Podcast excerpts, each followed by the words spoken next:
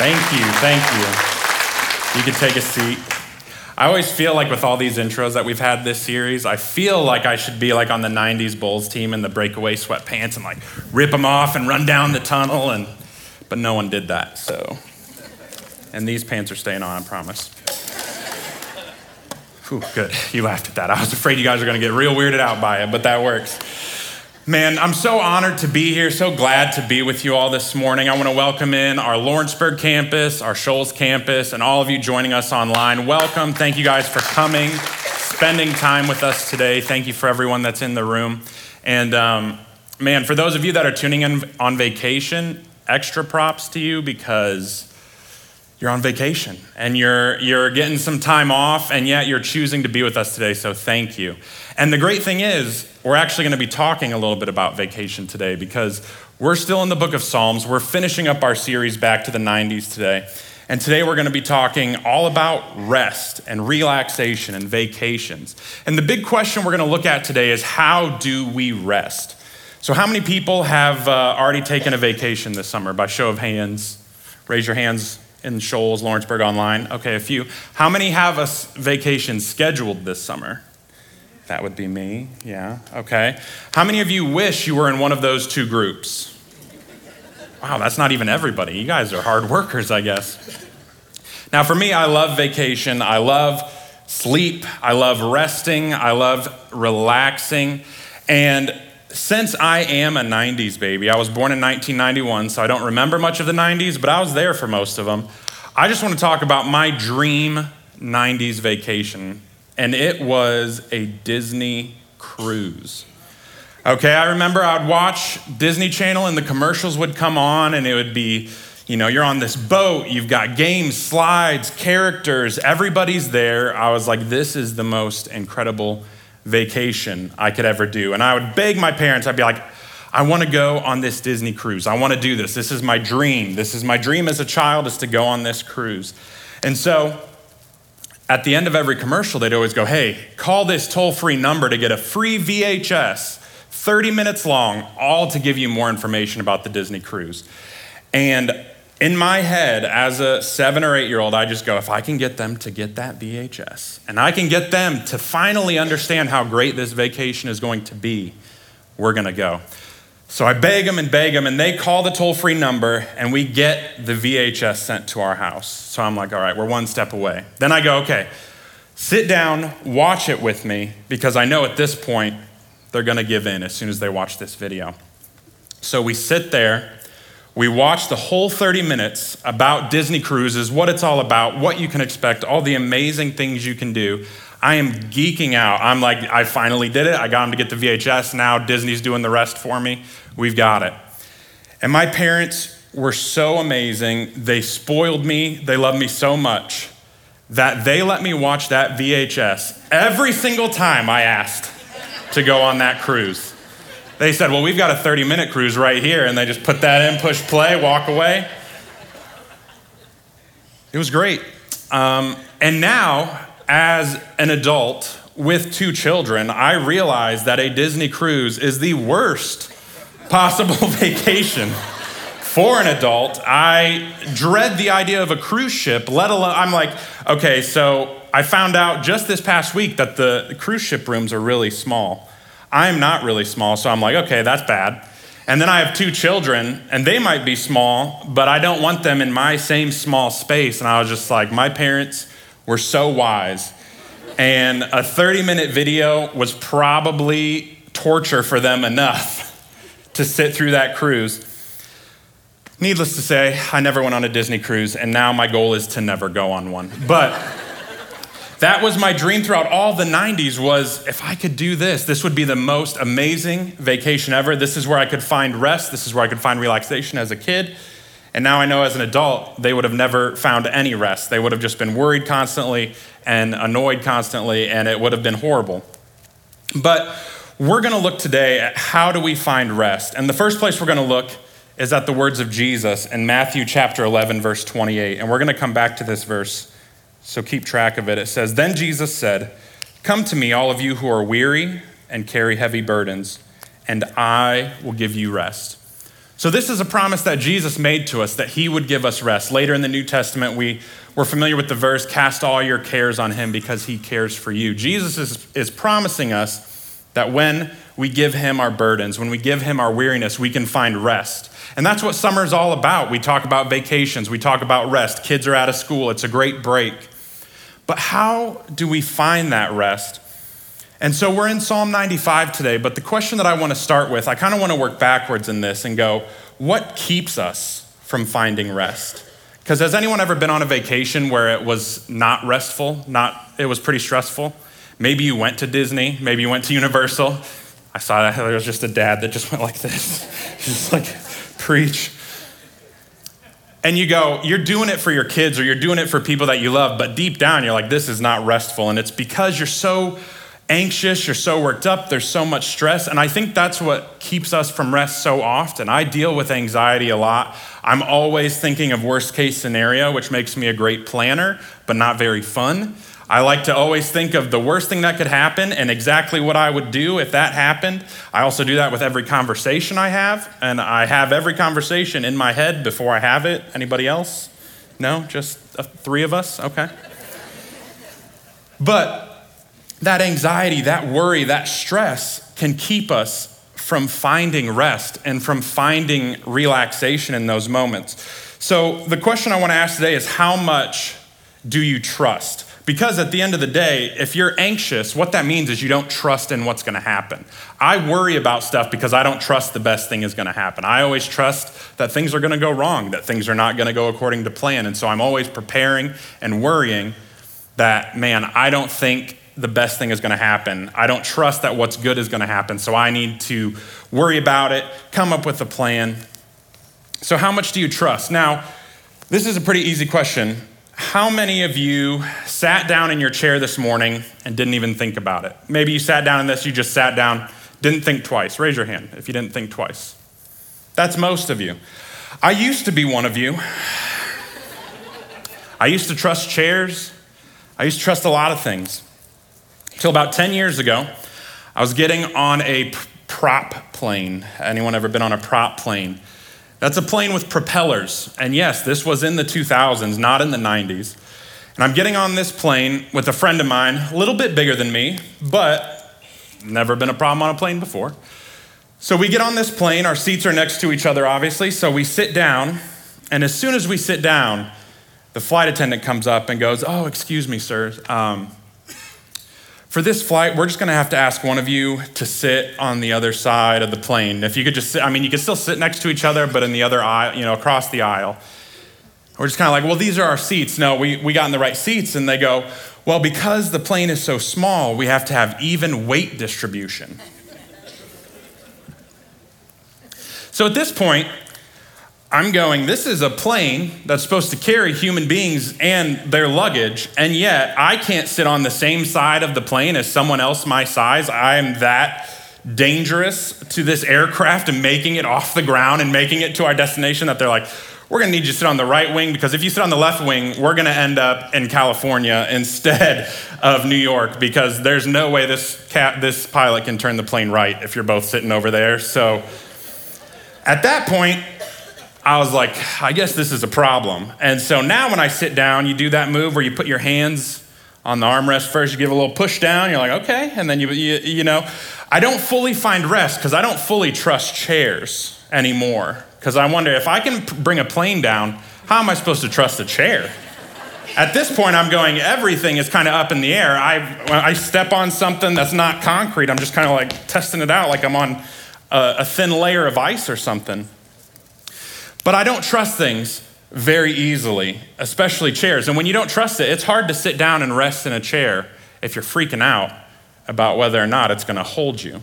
Another thing I don't like because of my size is tall ladders. I always like to see, especially those, you know, extension ladders that are like this thick in the middle. I always like to see someone, I'm about 250, so I like to see someone at least 230 go up it before me. Because at that point, I'm like, I can kind of see what it does, and I can go, okay, do I trust that this ladder is going to allow me to get where I need to go? I didn't even like getting on roofs for a while, because you never know when there's going to be a weak spot. But these are examples that if you're not trusting in the thing to do its job, all of a sudden you're getting worried. I'm all of a sudden not able to rest. I'm not able to just sit down in a chair without thinking about it because I'm a little worried about what's going to happen. And the same thing happens with us, that if we're not trusting, it's hard to find rest. The worst case that I had in this was in school. I hated group projects. Does anybody else hate group projects? Great, probably the same people that raised their hand for all my other questions. We're all in the same boat together. I hated group projects because, humble brag, I was really good at school. Like, I had a 4.0 GPA. I worked really hard. And so group projects were just a thing that teachers did to try to ruin my life. And they tried to ruin my goals and aspirations to be a good student and to have a career and to do all these things. And so group projects to me meant, great, now I have to do 5 people's work instead of just my own, or I have to redo 5 people's work because it's not gonna be good enough for what I want. And I didn't trust that other people could do the work that I wanted them to do, because all I was focused on, all I cared about was my own grade, my own future, my own accomplishments, that I didn't even care that other people might have actually been able to pull their weight, that they might be able to do their job. Instead, I took on all the work and I'd go, hey, why don't you just send me what you've got? I'll compile it all together, AKA I'll redo all your work to make it what I want. And then I'll submit this grade. And even if it's a bad grade, at least I know it's the one I deserve, right? So group projects were always a problem because a lack of trust in what my teammates could do led to a lack of rest. So the fact that I couldn't let other people do any work, I had to do 5 times the work to accomplish the same job. I was staying up late, I was working extra hours because I couldn't let go and trust other people to do what they say they would do. And so in our own lives, when we have a lack of trust in a chair, in a person, in God, it leads to a lack of rest. Because if we want to find rest, we have to find trust and something else. If you go on vacation and you're afraid that things at your job aren't gonna go well back when you're gone, it's because you don't trust that the people that you've left behind are gonna get the job done correctly. So you're constantly thinking about that. You're not able to actually let go, relax, and rest. And this is where we pick up in Psalm 95. This is what David is warning us against. So we're gonna start at the end of this psalm because it comes with a really, really big warning about how we can miss out on the rest that God has for us. And we have a warning from the people of Israel back in the time of Moses, a story we actually talked about a couple weeks ago. And we're gonna pick up in Psalm 95, verse 8. It says this, "The Lord says, don't harden your hearts as Israel did at Meribah and they did at Massah in the wilderness. For there your ancestors tested and tried my patience, even though they saw everything I did." Verse 11, "So in my anger, I took an oath. They will never enter my place of," say it with me, "rest." So this is a really fun psalm that we're getting into today. It ends with this warning. David's going, don't be like the Israelites because they messed up. And God said, you will never enter my place of rest. Now, this isn't just the rest that Jesus is talking about in Matthew 11 that we read about, where he says, hey, if you bring your burdens and you bring your weariness to me, I'll give you rest. That's a rest in this life, found in a relationship with God. But this rest that God's talking about in Psalm 95 is entrance into his presence. Specifically, he was talking about the promised land, but it kind of represents a separation from God's presence because that's the only place we can truly find rest. So now this is a warning going, make sure you don't end up missing out on the rest that you have in this life, and make sure you don't miss out on the rest that God wants to offer you for eternity. So this is bigger than just a vacation. This is bigger than just making sure you get some time off work. This is about truly finding rest and peace in your heart and for eternity. Now, what happened here at Meribah and Massah is the same story that Ty talked about a couple weeks ago with the people of Israel. They've been led out of slavery in Egypt. They're in the desert, in the wilderness for 40 years, wandering. God has been providing for them the manna, the quail, all of that. They get to a point and they just go, hey, we don't have any water. And Moses gets so ticked off. God says, hey, speak to the rock, it'll water. And then he hits it with his staff twice. We talked about that a couple weeks ago. Water comes out, he provides for the people of Israel. But a couple weeks ago, we mostly talked about how Moses kind of screwed up and didn't obey God. Today, we're going to talk about the disobedience and the sin that the people of Israel were committing, and then take a look at ourselves and see where we can see ourselves in this. So we're just going to look at one verse from Numbers chapter 20. It says this, verse 5. This is the people of Israel talking to Moses. So this was their complaint. This was their statement that they brought to him. Why did you make us leave Egypt and bring us here to this terrible place? This land has no grain, no figs, no grapes, no pomegranates, and no water to drink. The first thing, there's two things I see here. The first thing I see is they forgot what God had done. Look at how this starts. This is their argument. Why did you make us leave Egypt? Does anyone remember what they were experiencing in Egypt? First of all, they were slaves. They were being worked to the point of death on purpose. They were being beaten to death on purpose. All of their sons that were being born were being murdered on purpose. And they have the audacity to go to Moses and go, you made us leave that. That would have been amazing. Why did you make us leave? Not only did God rescue them from all of that, he protected them from the plagues that he brought on Egypt to change Pharaoh's heart, to set them free. He parted the Red Sea for them. He provided manna. He provided quail for them. All of these things, they just forgot. And they look back on what he did and they go, you made us leave where our babies were getting killed and we were being killed and we were slaves. You made us do that. Why'd you make us do that? And how often do we look at where we are and we forget what God has done in the past and we go, God, why did you make me take this job? Not, man, I'm so glad you're providing in this new way. You're going, God, why did you make me do this?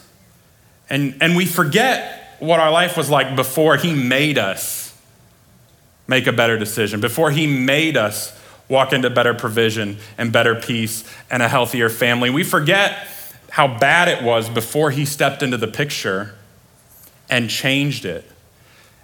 And so today, what have we forgotten that God has done? What have we forgotten in our own lives that we go, why did you make us do that, God? Like, we forget that he saved us. We forget that he provided for us. We forget that he's always with us. We forget all of these amazing things that he's done, like the people of Israel did. And we look at him and we go, why'd you make us? And when we forget what he's done, we lose our trust in him.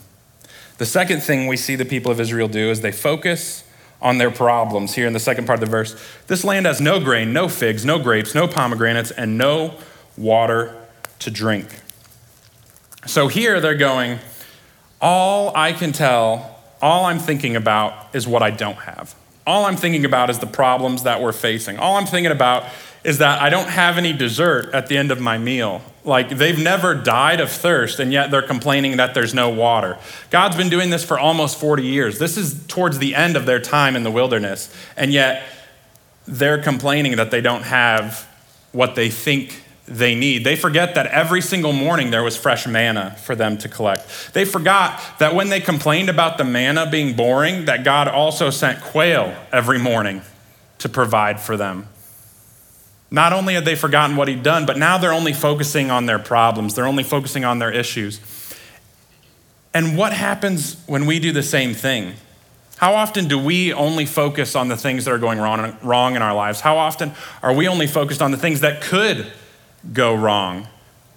And it keeps us from finding rest. It keeps us from trusting in God, because instead of focusing on what we know he's done and what we know he could do, we're focusing on the fact that our problems seem too big and our problems seem like he's not working in those moments. We go, we don't have figs, we don't have pomegranates. Instead of going, we've always had manna, we've always had quail, we've never gone without water long enough to die. God has kept us alive in this wilderness for our entire lives, and yet we're focusing on our problems. When Israel forgot what God had done and they only focused on their problems, they quit trusting him. And this is what I want us to think about today. This is the correlation that I'm making between all of this, is our focus determines what we trust in. and what we trust in determines how much we rest. So let me break this down for you. The idea that the Israelites were not focusing on what God had done, they were focusing on their problems. So, therefore, they didn't trust that God could see them through their problems. And the same thing happens with us. When we're focusing on whether or not I'm gonna get the grade I deserve, all of a sudden I don't trust all of these other people to do their share of the work. And when I don't trust other people to do what they say they're gonna do, or when I don't trust in something other than myself, when I don't trust in a chair, all of a sudden, it's not as restful to sit down. All of a sudden, I have to work a lot harder to do all the work that other people should be doing. And I'm gonna make sure that when I'm focused on myself and I'm focused on my own problems, that I'm gonna have to work really hard to make sure bad stuff doesn't happen, to make sure I get what I deserve, to make sure I get what I want.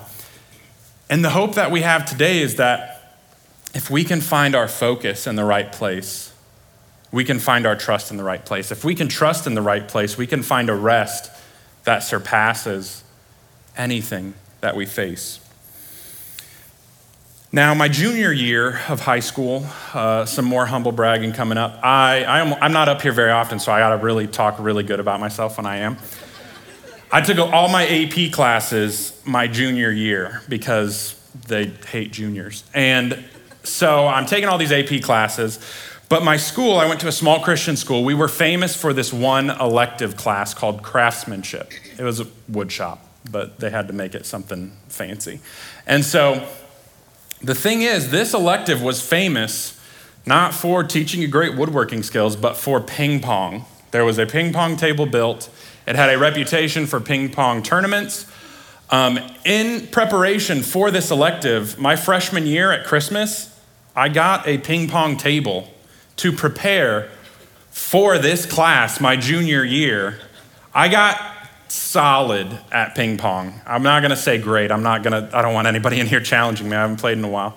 But I got good at ping pong because I was like, well, craftsmanship's easy. My dad's a carpenter and he worked construction his whole life. I was like, it's in there somewhere. I just gotta bring it out, you know? Like, what I really need to work on is ping pong. So I get into this elective and it's the second semester of the year. And at this point, I have built a shelf. It's not a good shelf. My mom still uses it. I love you. I just tell her not to put anything valuable on it. I'm like, just don't put anything you actually care about. I built a birdhouse. The whole roof had a crack in it. It was crooked. Birds did not like it.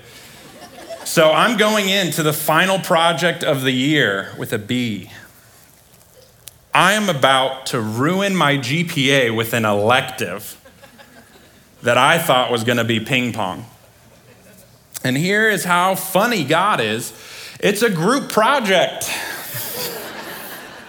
right? You get to partner up and build one last thing that is useful. That was the guidelines, which remember the anxiety. When you get no direction, something useful, how am I supposed to decide what to build? Especially because I can't even build a shelf. There's nothing easier than that. So I am freaking out. Luckily, my friend, Sam Wright, was the absolute best in the class. Like, he was the friend who built us all potato guns in middle school, okay? So, like, this class he did because he loved it and he's good at it, right? So, praise God, I get paired with Sam. And so we go into this final project, and all of a sudden, my view on group projects changes quite a bit. All of a sudden, I'm still focused on my GPA, but I'm also focused, like, I don't wanna ruin Sam's. Like, I'm gonna screw him up. He's got the best grade in the class. Like, he's an ace. I'm gonna make him look like a dud because I can't do anything. And it changed the way that I trusted him. All of a sudden, instead of me saying, hey, I'll just do everything, I just go, what do you wanna build? And he's like, how about a table? I said, table's great, let's do table. He's like, should we do it this? I was like, that design's perfect. I love that design so much. Let's do that design. He's like, what color? I was like, what color do you think it should be? I think I'll even screw up the color. He's like, oh, we'll do this. I was like, perfect. That's great. Let's do that color. Let's do table. Let's do your design. What do you want me to do? And he's like, grab me that piece of wood. I was like, perfect. I can do that. He's like, hand me that saw. Perfect. I can hand you tools. Like, I'm great. I can even hold a flashlight. I promise it won't get in your eyes. Like, it's gonna be great. I'm good at this. And I follow his lead every single step of the way. All of a sudden, I'm going, please tell me what to do. I am not going to do anything unless you tell me to do it, and you tell me exactly how to do it, and you watch me do it, and you're ready to fix it when I screw it up. Because I'm focused on making sure that I can get into the colleges I want to get in. And now I'm realizing in order to do that, I've got to trust in someone other than myself for the first time. And I'm looking at this and I'm going, okay, if I'm trusting Sam to lead me in the right direction, if I'm trusting his instructions on what I need to do, maybe I'll end up okay. The amount that we trust and the amount that we work are intertwined. The more we trust, the less we have to work to accomplish what we need to do. The less we trust, the harder we have to work to make things work for us. Hopefully you see where I'm going with this. So let's get back into Psalm chapter 95, because this is how the Psalm starts. It goes, how do I trust more in God, right? Because obviously that's where we're headed. We're going, we need to trust in God if we want to find this rest. I can't trust in myself to make my life work, to make my problems go away. It can't all be on me. I have to trust in God. Well, how do I trust in God? Well, if our focus determines what we trust in, we need to focus on God. So Psalm 95 here at the beginning, starting in verse 3, tells us what to focus on. It says this, for the Lord is a great God, a great king above all gods. He holds in his hands the depths of the earth and the mightiest mountains. The sea belongs to him, for he made it. His hands formed the dry land too. Come, let us worship and bow down. Let us kneel before the Lord our Maker, for he is our God. We are the people he watches over, the flock under his care. When we focus on what God can do, when we focus on his ability, when we focus on who he is, all of a sudden, we can start trusting in that ability. We can start trusting in who he is. We don't have to trust in ourselves. We don't have to focus on ourselves and our own problems, but we can look to him and we can see that we can trust him. So let's look at these verses again. Why can we trust him? He is a great God, a great king above all gods. So he is king. He is ruler over all. And it says over all gods. What that's saying is he is sovereign over all spiritual things. He has power over the enemy. He has power over our situation. He has ultimate spiritual authority. Next, it says, he holds in his hands the depths of the earth, the mightiest mountain. Sea belongs to him, for he made it. So he's the creator. He made the highest mountain. He made the lowest valley. He made the sea. He made the land. He formed it with his own hands. It's personal. So if he controls everything spiritual and he's sovereign over it, he created everything physical that we live in. He's sovereign over it because he created it. The next thing, come let us worship and bow down. Let us kneel before the Lord, our Maker. So not only is he sovereign over all spiritual, sovereign over all physical, he created us. He knows us better than we know ourselves. He knows exactly what we were created to do, who we were created to be, the life that he wants for us, because he was our creator. He created us, not just the world. I love that the psalmist separates. He goes, yeah, he created the world, but he's also our maker. He breathed his life into us. He knows us by name. He knows the hairs on our head. He knows everything about us because he made us. For he is our God, verse 7, he is our God. We are the people he watches over, the flock under his care. He's our shepherd. He guides us. He provides for us. He leads us where we get what we need. He makes sure we stay out of danger. When we get into trouble, he'll come after us and he'll rescue us. This is who we're trusting in. This is, if we can focus on this, if we can focus on who God is, that he's creator, that he's sovereign over all, that he's the king of all gods, that he's our maker, that he created us, he created all things, and we can stay focused on him. How do you not trust the one that made it? If you go, God, are you bigger than this problem? He's like, well, I made everything, so do you think I'm bigger than this problem? God, I don't know what to do in this situation with my coworker, or with my spouse, or with my kids. He's like, well, just so happens I created them. I might be able to walk you through this a little bit if you'll follow my lead. If you'll trust me to get you where you need to go. We can find rest from trying to make everything happen on our own, from trying to get that promotion, to get the lifestyle, to get the things that we think our family needs that will fix the problems that we have. We can rest from the fact that we have to look a certain way, act a certain way, sound a certain way to make people think we're living a certain way.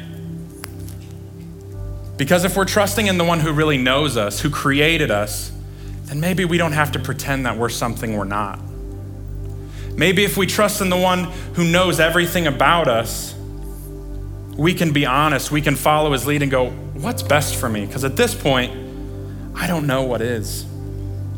At this point, I'm just so worried that I'm gonna get it wrong. I don't know if I'm ever gonna find rest. And the greatest thing that we can find rest in is from trying to earn our salvation. Jesus came, he lived a perfect life. He died on the cross for our sins, taking the punishment that we deserve, rose from the dead to defeat sin, to give us an opportunity to have a relationship with God, that we don't only find the peace that the psalmist is talking about in Psalm 95, but we get to learn the rest and the peace that Jesus is talking about in a relationship with him. Because before that, we could never have a relationship with him. We could never find rest. We were always gonna try to strive to be a better person. And man, maybe you are here today. Maybe you're watching online on vacation, which is amazing. Maybe you're in Lawrenceburg and you're at Shoals. You're like, I showed up to church today. I brought my kids to church today. Maybe you watch that Kingdom Builders video, you go, I'm a Kingdom Builder. I'm a giver. I serve, I'm doing Grow You. I'm on a serve team. I'm doing all of this. I am set, I am good. I am working so hard to please God that he has to be pleased with me. And guess what? You can get into this cycle where you're just like, maybe I just need to give more. Maybe I need to serve more. Maybe I need to attend more. Maybe I need to pray more. Maybe I need to read my Bible more. But at the end of the day, you just need to rest. You need to focus on the one who saved you, the one who created you, the one who came to do what you couldn't do. I promise, if you try to build that table and get that grade, you're not going to. You have to trust on the one that knows what he's doing. And he already did the work. He already came, he already did it so that we can just find rest in what he's done, in his work, in his ability. And we can just sit back and go, oh, you want me to pick up this piece of wood and move it here? Perfect, I can do that. Oh, you want this saw? I can do that. All of a sudden, it's not up to us to accomplish it. It's up to us to follow his lead, to follow his instructions, to go, the pressure's not on me to perform. The pressure's not on me to be good enough. The pressure is off. I can find rest in what God's created me to do and who God's created me to be. So again, how do we rest? That's the question. The question, how do we rest? How do we find rest? That's what today's all about. Well, if we're focusing on him, when we focus on who he is and what he's done, we can trust in him. When we trust in him, all of a sudden we're trusting in who he is, his ability, his work, not in our own. And what does he say to do? Let's read Psalm 95, 6-7 again. Come, let us worship and bow down. This is what he says to do. Let us kneel before the Lord our Maker, for he is our God. We are the people he watches over, the flock under his care. And there's this line at the end. If only you would listen to his voice today. That's the call. If we're focused on him, if we're trusting him, then here it goes. If you would only listen to his voice today. What's the instruction? What's the step? What tool does he need? What does he need next? What does he want from us? What does he have for us? This is what his voice says. Come to me. Come to me, all of you who are weary and carry heavy burdens. I will give you rest. Jesus, we come to you. We're weary. We have heavy burdens. God, we don't know what we're doing. We're trying so hard to be good enough. We're trying so hard to accomplish what we want you to do and what you want us to do. And man, we're tired.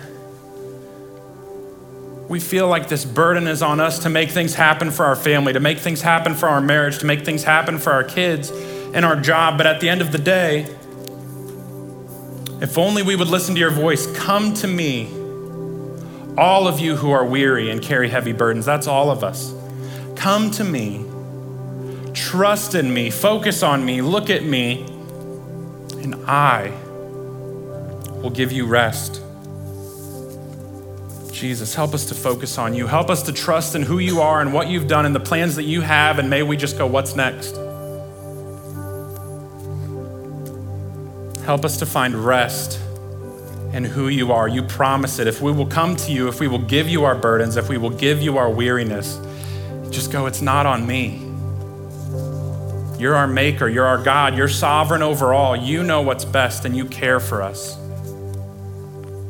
We come to you today. We thank you for who you are, Jesus. And we pray all this in your name. Amen.